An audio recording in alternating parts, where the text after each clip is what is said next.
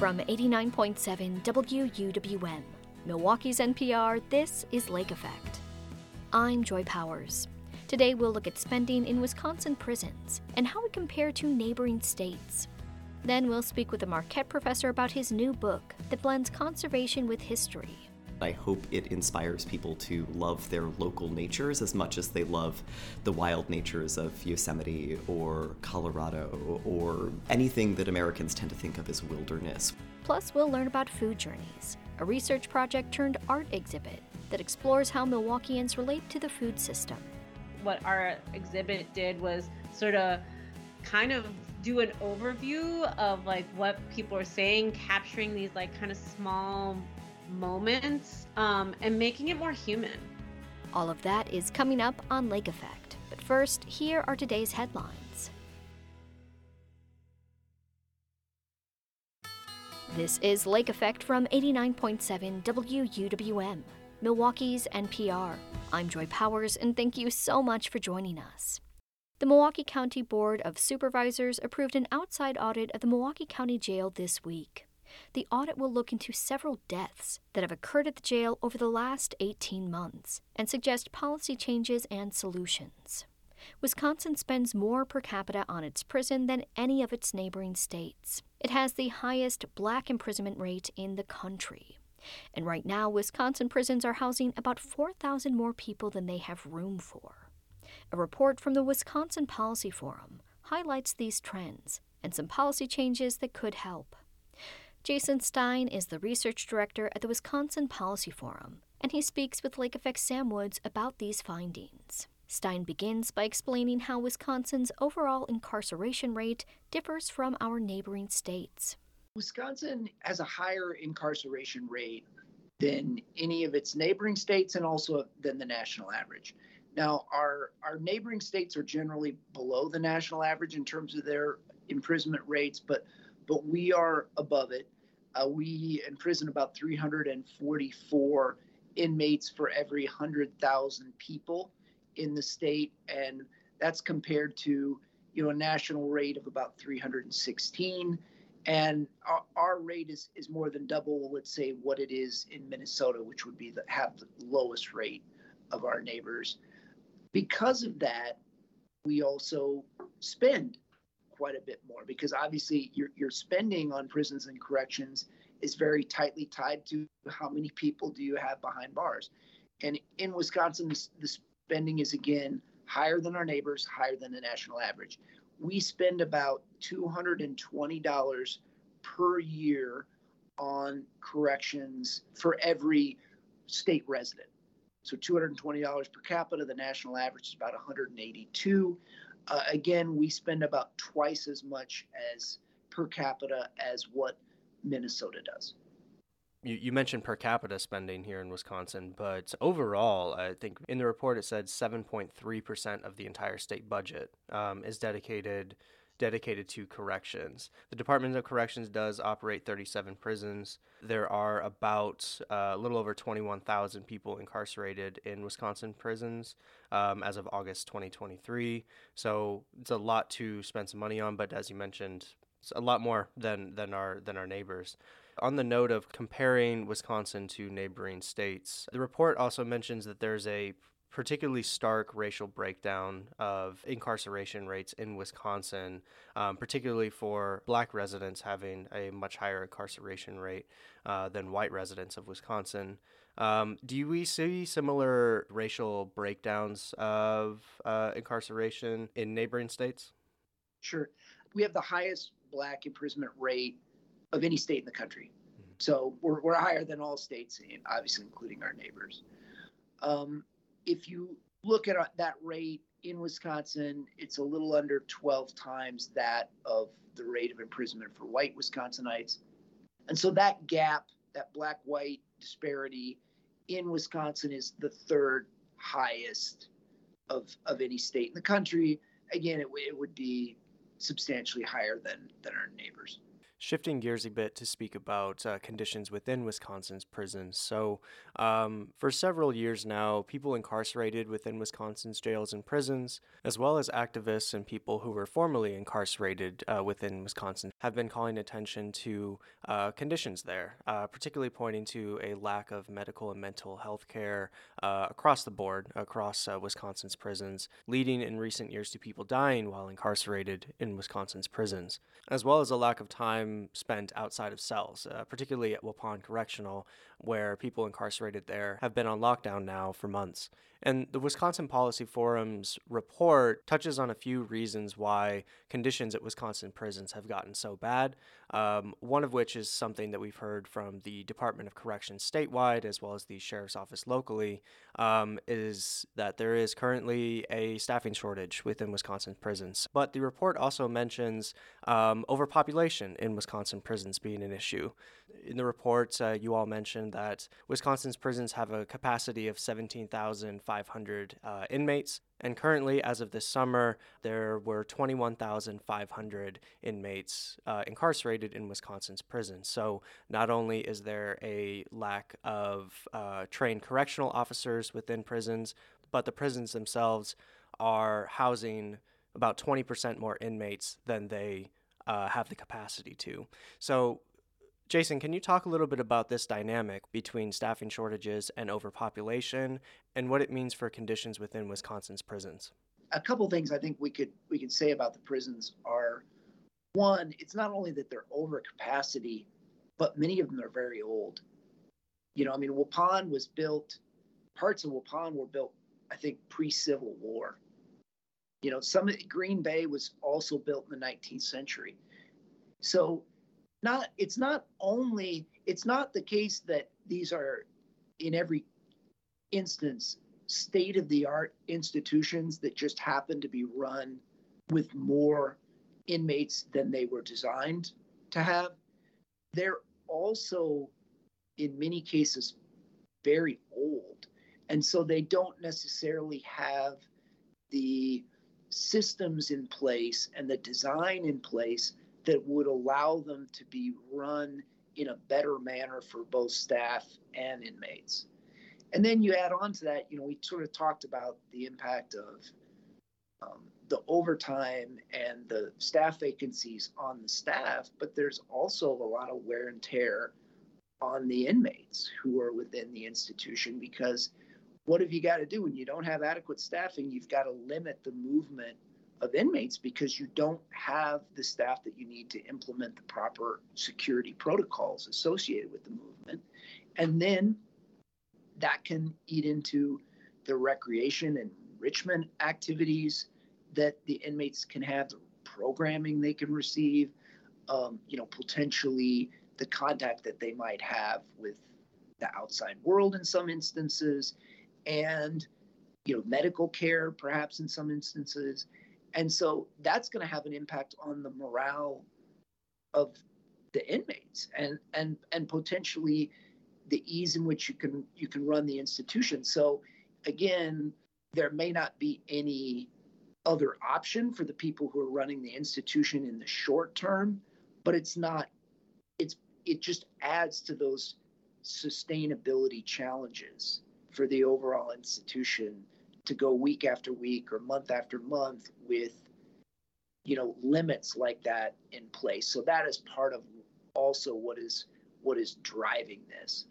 Um, and then you know as we look to the overall system again when we look at what our prison population is and we think about you know what our prison institutions are um, another challenge is that if inmate levels remain relatively high um, we're going to need to replace some of these these aging institutions i mean which are they're beyond aging. They're you know in many cases quite old. And there would be a really significant capital cost to that. You know so far we've just been talking about the day-to-day year-to-year cost of operating the prisons that we have. But you know to the extent we have to renovate or rebuild existing institutions, there's a substantial cost to taxpayers with that. So, a significant driver to uh, current overcapacity in Wisconsin's prisons that's mentioned in the report is revocations. And so, in a broad sense, revocations just refers to someone returning to prison. So they had spent some time in prison, were let out, and then now come back in. Um, but this can happen for a number of reasons. It can happen because, you know, they were convicted of another crime, but it can also happen for uh, like technical violations of parole. And in 2021, the state made some changes to its revocation policy that led to a decrease in people returning to prison without committing another crime. But Jason, can you talk about revocations and their role in uh, Wisconsin's prison system? Revocations as a whole are, which can be either for uh, new crimes or, as you say, technical, you know, violations, which you know in in past years could be things like failing to abide by substance abuse uh, requirements, things like that, had been a substantial, you know, in contributor to um, the admissions of prisons. You know, in in some years, let's in the 2000s, as much as 43% or more than two out of five people who were coming into a prison system were, were not doing so you know, on the bait, you know, we're not individuals who were off of supervision who had just committed a, a crime for the first time. They were individuals who had been uh, released from prison back into the community, and then based on something that that they had done and a determination that had been made by the corrections agency, they were returned to a state institution. And so that has been you know, something that has drawn the attention of many policy analysts, including uh, the Wisconsin Policy Forum, as something that you know is an avenue that's really contributing to more people being in the correction system and also potentially a detriment to public safety because revocations are associated with with some violation of a rule.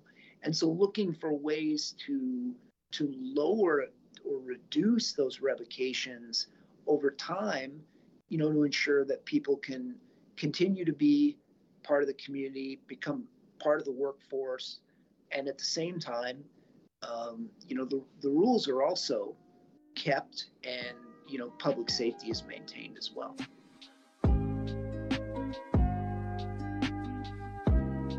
Jason Stein is the research director at the Wisconsin Policy Forum. He spoke with Lake Effect Sam Woods when the report came out last year.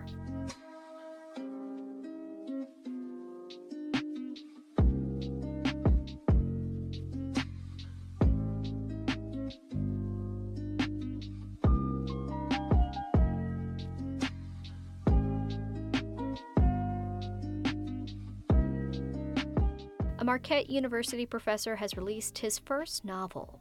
It's called Dry Land and it tells the story of a Wisconsin conservationist who learns he has the gift of growing plants by touch.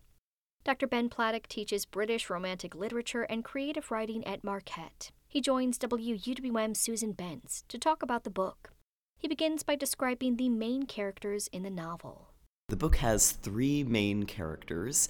The lead of the book's name is Rand Brandt. He is a young 22 year old forester who works in the Northwoods of Wisconsin, and he discovers that he has the magical power to grow plants with a touch, and then quickly thereafter discovers that all of his plants die very quickly. He's a devoted conservationist and wants to preserve, in particular, Clearwater Marsh, which was a marsh based on the real Horicon Marsh that was dredged early on in his life, and he would really like to restore it. So he's our lead. His best friend is Yana. She is a socialist journalist, cartoonist who desperately wants to escape her life in the United States and flee to Paris, which she sees as a better, queerer, freer place. Um, and she has to learn that sometimes uh, going to another location isn't the thing that is going to change your life for you.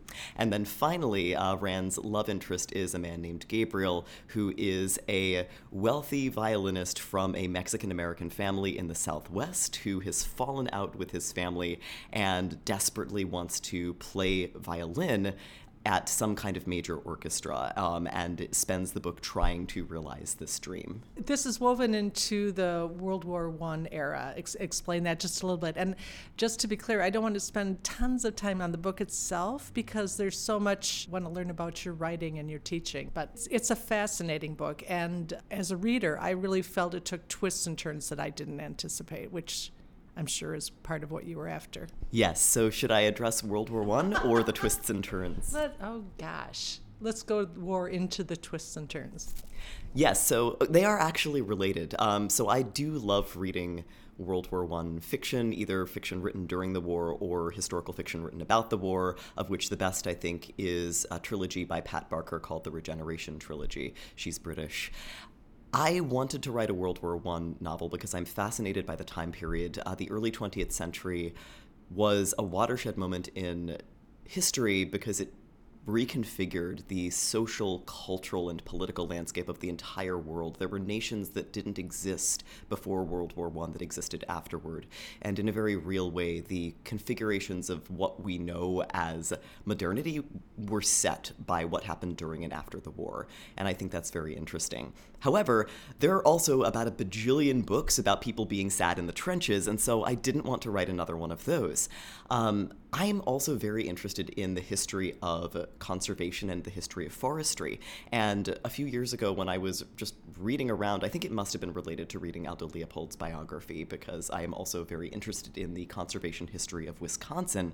I discovered that during World War I, there was the largest regiment that the US sent over to Europe was a regiment of foresters, not fighters. And their job was to cut down all the trees in France to build bridges and piles and uh, fortifications in trenches. And I found this fascinating. And so, as I was gathering material together for the book, I thought, how interesting would it be to focus on this element of the war that basically no one has ever written into fiction, um, and yet was enormously important for how the war happened. World War One, people frequently say, is a war that was won and lost on materials rather than technology or fighting. It was a war of attrition. Uh, people fought until they ran out of food and materials and that included people. Uh, but trees were also an important material, and so I wanted to look at how um, forestry was an important element of the war uh, as a broader way of looking at all of the stories that don't usually get told about World War One, while still telling a story about this incredibly important time in world history. So I'm just wondering then, have those key characters whom you described, do you think of them today as close family or distant relatives or neither? They still all live in my head.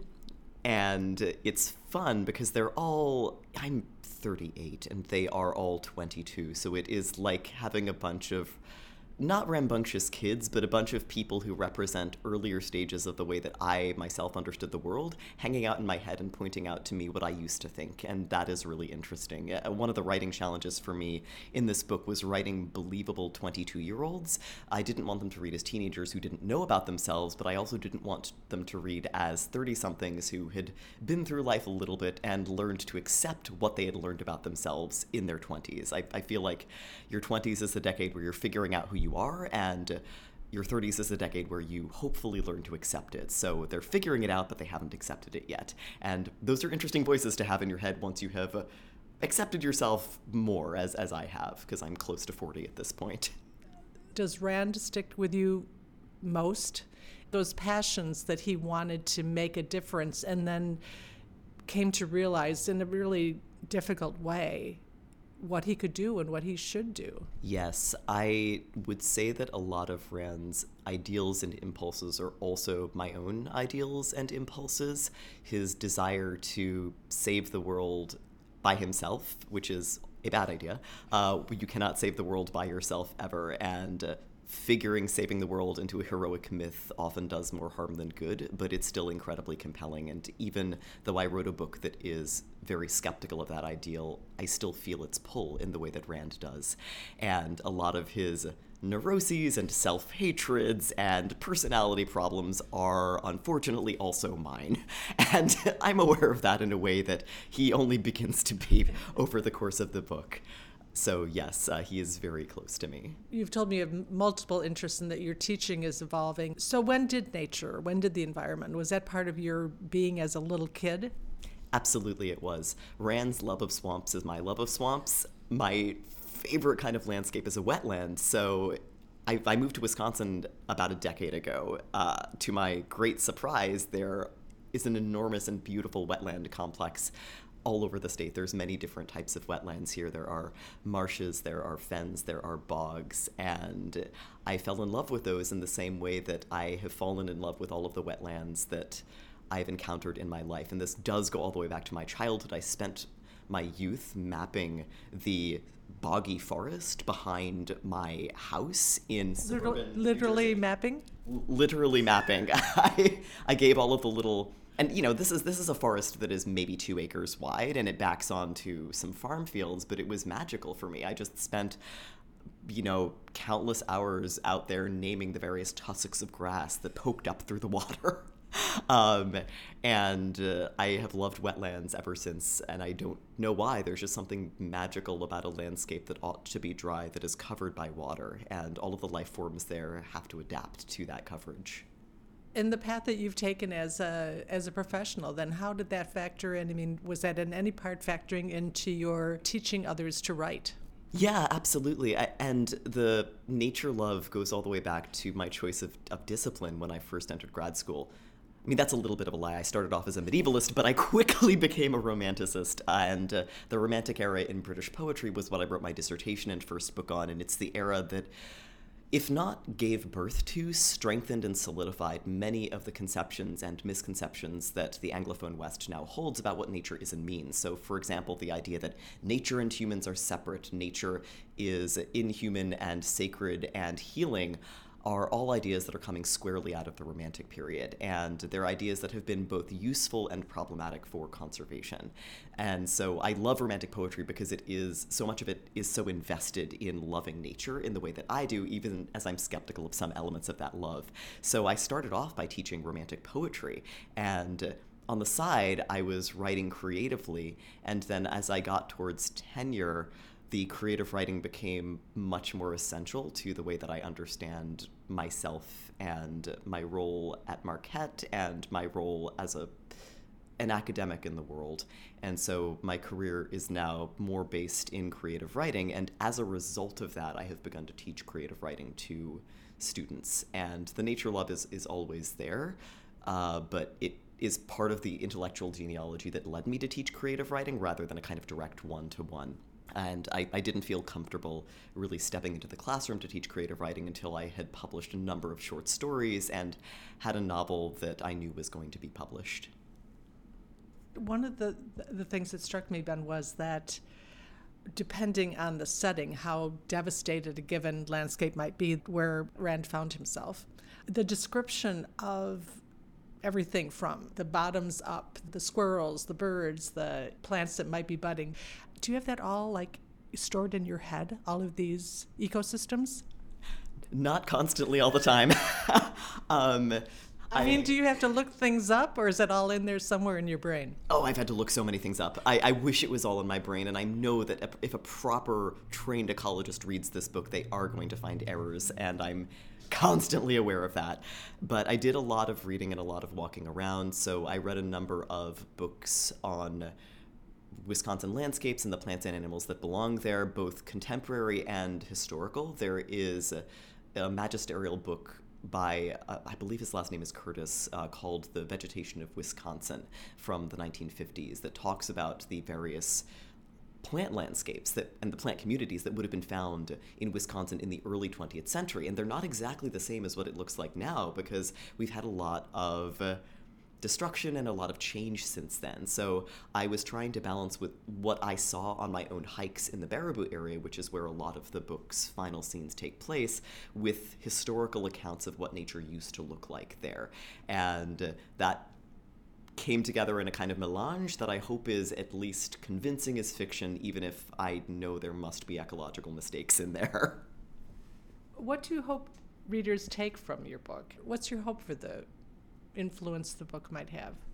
That is such an interesting question. And my knee jerk response as a literary critic to, to, is to say, once the book leaves an author's hands, it's out in the world, and I don't get to prescribe people's relationship to it. That being said, of course, we all have hopes for our books. And if I had to specify mine, I would say that I hope it inspires people to love their local natures as much as they love the wild natures of Yosemite or Colorado or anything that Americans tend to think of as wilderness, which is wonderful and ought to be preserved, but dry land is grounded in a love for the stuff that's in our backyard and that doesn't get celebrated as much. It's hard to celebrate a swamp. They're kind of flat and boggy and hard to navigate, but I think they're incredibly beautiful and important to preserve. And wetlands, and here's where I'm putting on my conservationist hat for just a second wetlands are one of the types of landscape that are the most easily destroyed and being destroyed at the most rapid rate in the US, and there's a ton of them in Wisconsin. So I hope that people take out of my book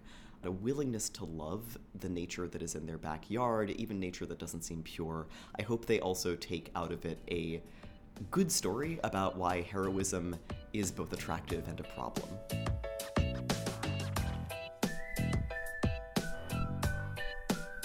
Dr. Ben Platek is an associate professor of English at Marquette University and the author of a new novel called Dry Land. You can read a short excerpt of it at wuwm.com. And did you know you can listen to Lake Effect as a podcast? Search for Lake Effect wherever you get your podcasts to download and listen on demand. You can also follow WUWM on Instagram, where you'll find videos and pictures from news stories and Lake Effect interviews. In about 15 minutes, we'll learn about an art exhibit that explores how Milwaukeeans link food and trust. But first, we'll hear from a Milwaukee judge who is part of the first generation of kids desegregating a southern school district. That's coming up next on Lake Effect on 89.7 WUWM, Milwaukee's NPR.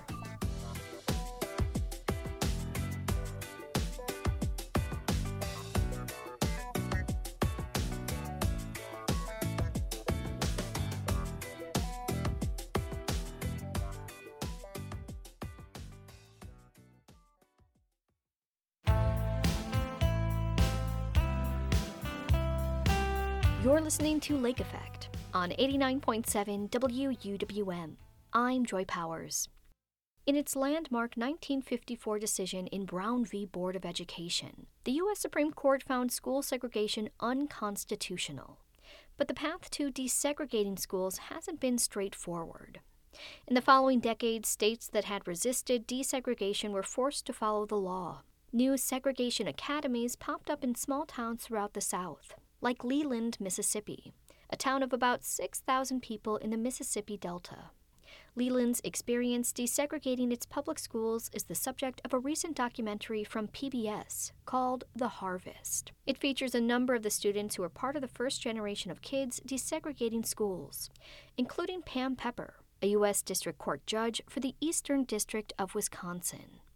Pepper was one of the few white students who returned to Leland's public schools and she joins me to talk about her experience and the documentary. One of the questions I had, just as somebody who grew up in a very small town here in Wisconsin, during the docu series, both you and the other people featured in the, in this series really paint this as a as a black and white culture, and it seems so odd having grown up in such a small town be, because I can't quite picture that when when you were growing up there was the town itself very segregated? People just lived on one side or the or the other? Yes, it was physically segregated.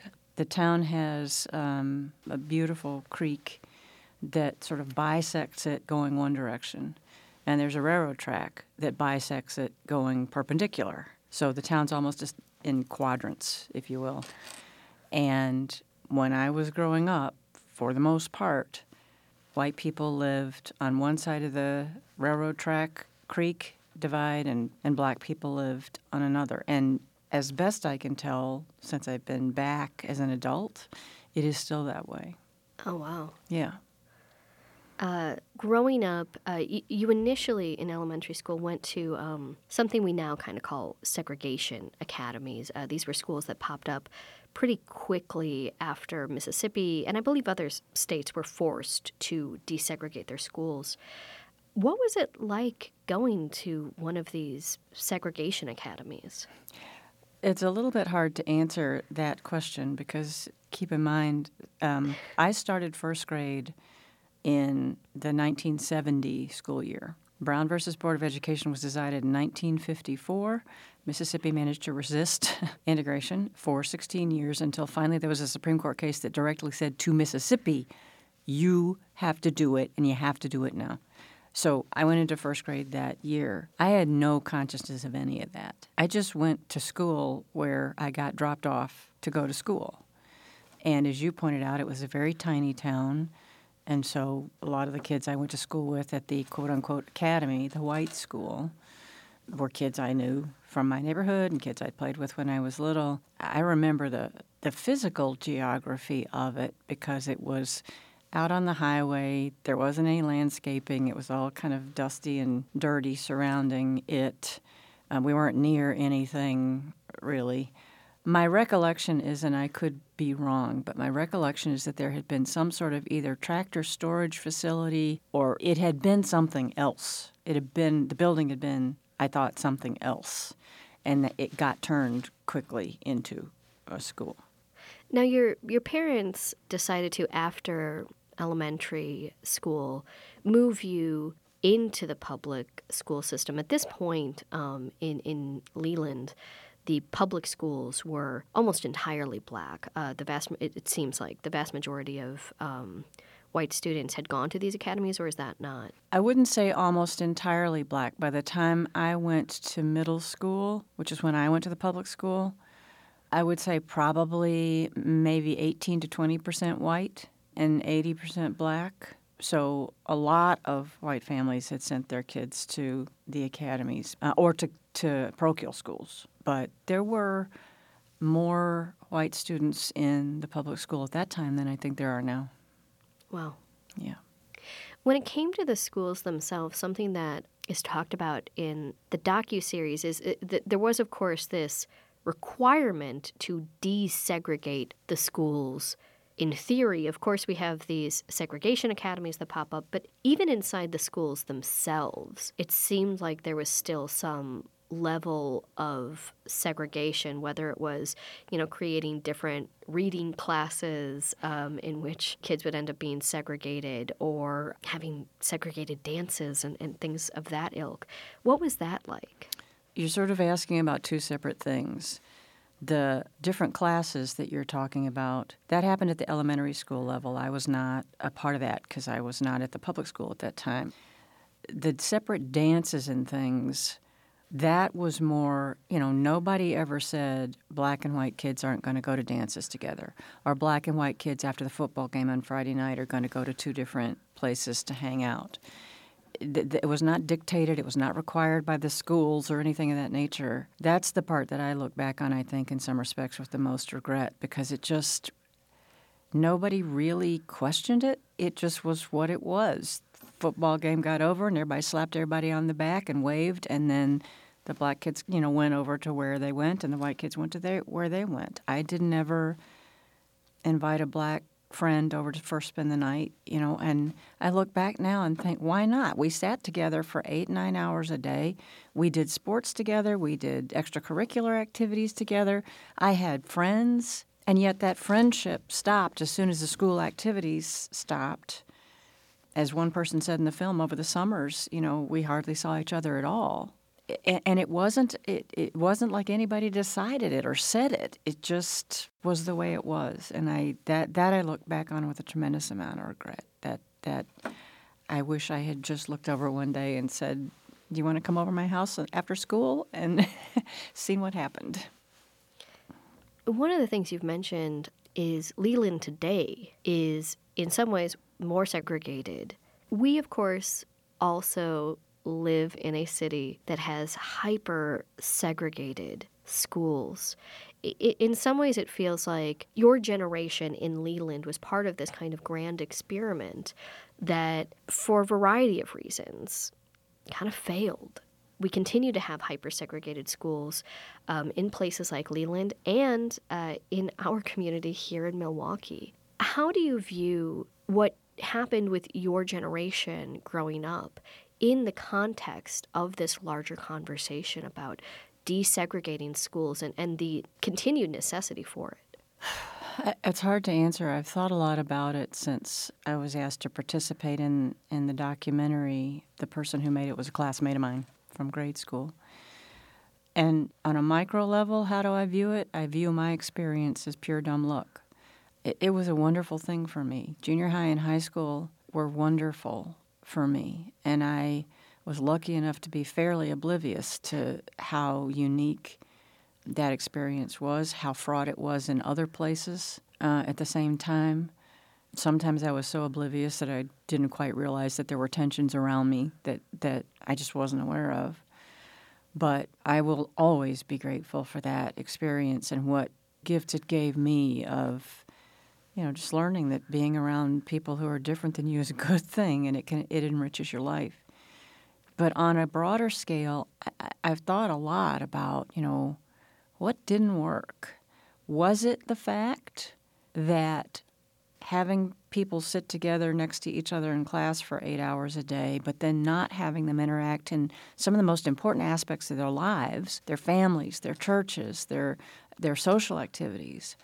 Was that a forecast for doom that you can't just kind of force it in one false construct? It has to be somewhere else. I think a lot of it had to do with the fact that the housing piece was not going along with the school piece. If people are living in separate communities, and I wonder sometimes if that's not a Milwaukee issue as well for our community, that if people are living in different communities, they are going to want to go to school in their community. They're going to want to go to school with other people who they know who've had the same experience that they have had. And maybe that's racially motivated, but maybe it's just this is what's familiar to me. My parents went to this school, their parents went to this school. And if those communities are separate, then the schools are going to be separate. And I honestly don't know. And you know, Wisconsin's been through so many iterations of there was desegregation and then there was a suburban desegregation litigation. There's been lots of litigation around voucher schools people come at it from 8 million different directions, and yet the problem persists. And it makes you wonder if there's something more deep seated or more, more rooted than just we've got white people and black people in the same school together for Monday through Friday. Does there need to be something more than that? Do we need to reach each other in some way beyond that and interact with each other in some way beyond that? And I, I don't know what the, I wish I knew what the answer is. Um, I sure don't. I think if you had the answer, uh, you'd be a very rich person. I think I, I think I would consider uh, some life work to have been done. Yes. well, Pam, thank you so much for joining us here on Lake Effect, sharing your experiences. Thank you for having me. It's, I'm grateful to talk about it, and I hope that people will, will watch The Harvest, uh, not so much because of my participation, but Doug Blackmon and Sam Pollard did a lot of work over a lot of years, and it's an effort of love on their part, so I hope people will watch it.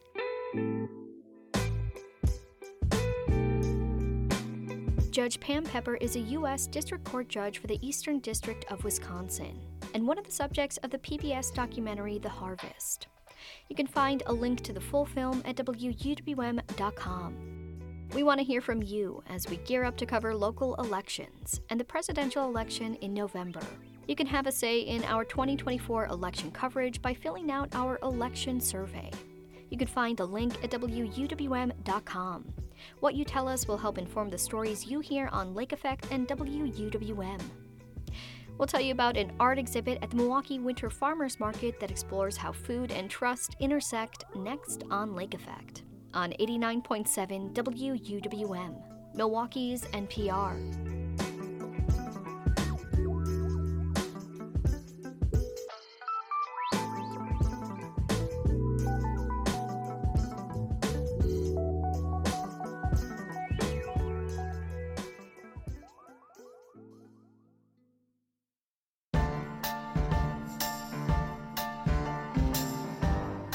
Is Lake Effect on 89.7 WUWM.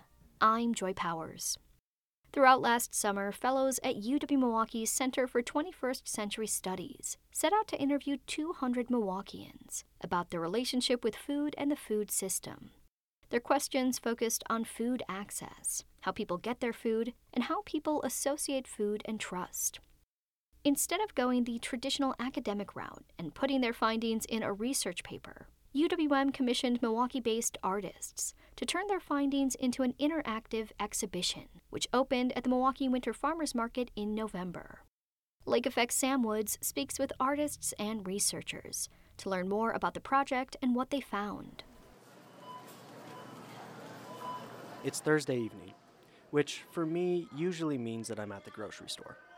You can tell what kind of week I'm having based on what's on my list. If it's been a smooth week, I have a full list built around two to three big meals that I want to make and eat throughout the next week, supplemented by what I already have at home.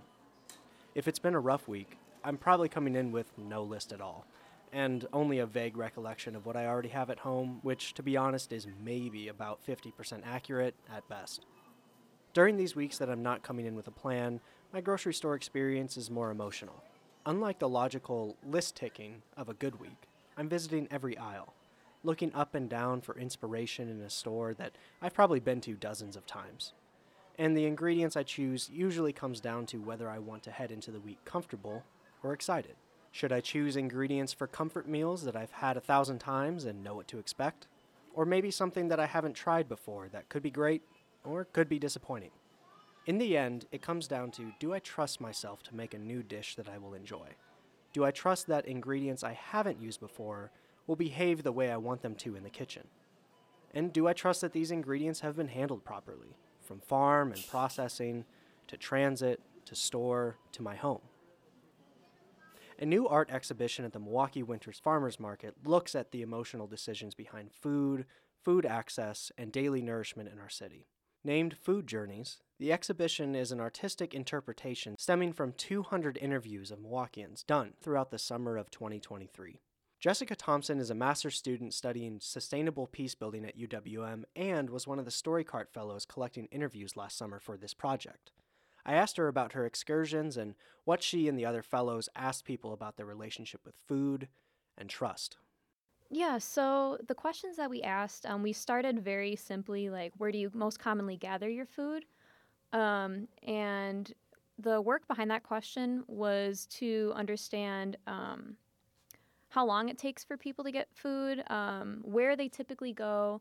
It was more of um, just like a a question to kind of get people warmed up to talking to us because the heart of the project was in trust, right? I should back up and paint a picture.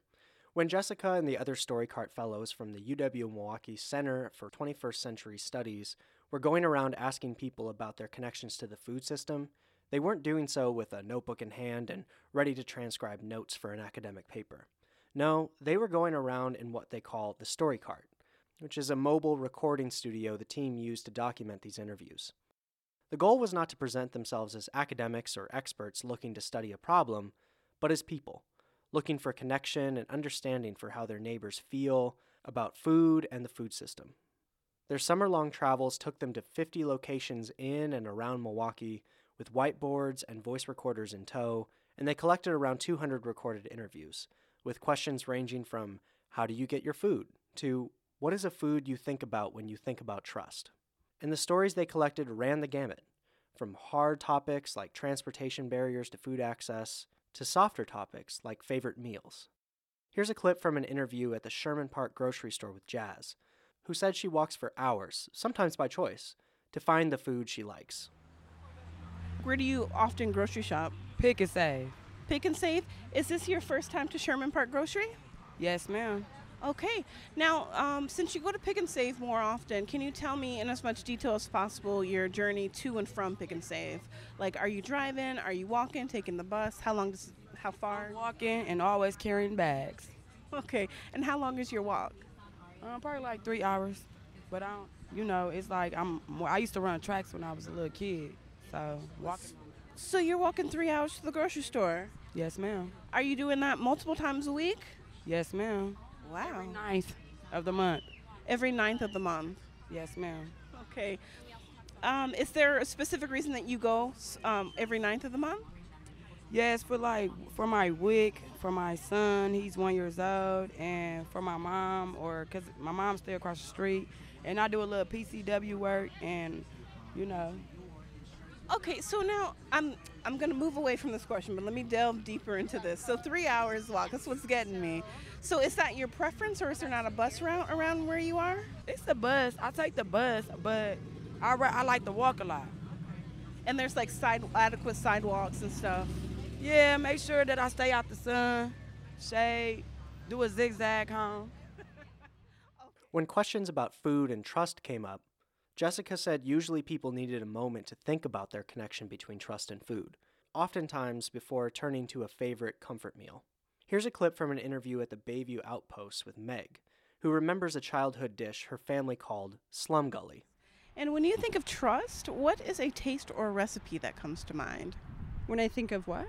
Trust. Trust. When I think of trust, the recipe that first comes to mind is a dish my mom made called Slum Gully. It was something that no matter what, you could rely on to taste good and to make you feel good, no matter what. No matter what time of day, it could be 8 a.m. And it's the most simple thing I realized once I grew up, which is just beef, noodles, and tomatoes. And as a child, that brought us together. And when that meal was made, I I trusted that it was going to be a good day. As I mentioned, the goal was never to produce an academic paper about food access or Milwaukee's food system. Instead, the Storycart Fellows turned over their interviews to Milwaukee based artists Katie Avila Loughmiller and Adam White Osers to create an artistic interpretation of the interviews. As Katie explains, while a research paper is excellent for understanding the facts of a situation, art tends to be an easier access point for people to engage with the research yeah, they could have just collected these stories as themes and said, you know, in this part of Milwaukee, people are traveling really far to their grocery store. This, you know, and like kind of broken into these box in structures. But I think what our exhibit did was sort of kind of do an overview of like what people are saying, capturing these like kind of small moments um, and making it more human. And unlike a formal research paper, Responding to an art exhibition is something anyone can do. You don't need formal training, you just need to have something to say. So Katie and Adam included an interactive portion of the exhibit that allowed visitors to react to the stories the Storycart Fellows collected, adding to their growing mosaic of Milwaukee's feelings towards food and food access. We also had like a, a little interactive piece where we were like asked people to share their own stories, right? And it was interesting to to see people's in, immediate reactions um, being able to make their own artwork in reaction to artwork our artwork in reaction to the stories right? And so then that conversation keeps going. I should note that katie adam and uwm did not create this exhibition alone. TRUE Skool an arts and hip-hop based youth education nonprofit contributed their own artistic interpretations of stories collected by the story cart. The milwaukee food council partnered on the project as did Latinas Unidas en las Artes, or LUNA, a business co founded by Avila Loughmiller that supports Latinx artists in Milwaukee. And the exhibition is hosted at the table, which is also the site of the Milwaukee Winter Farmers Market.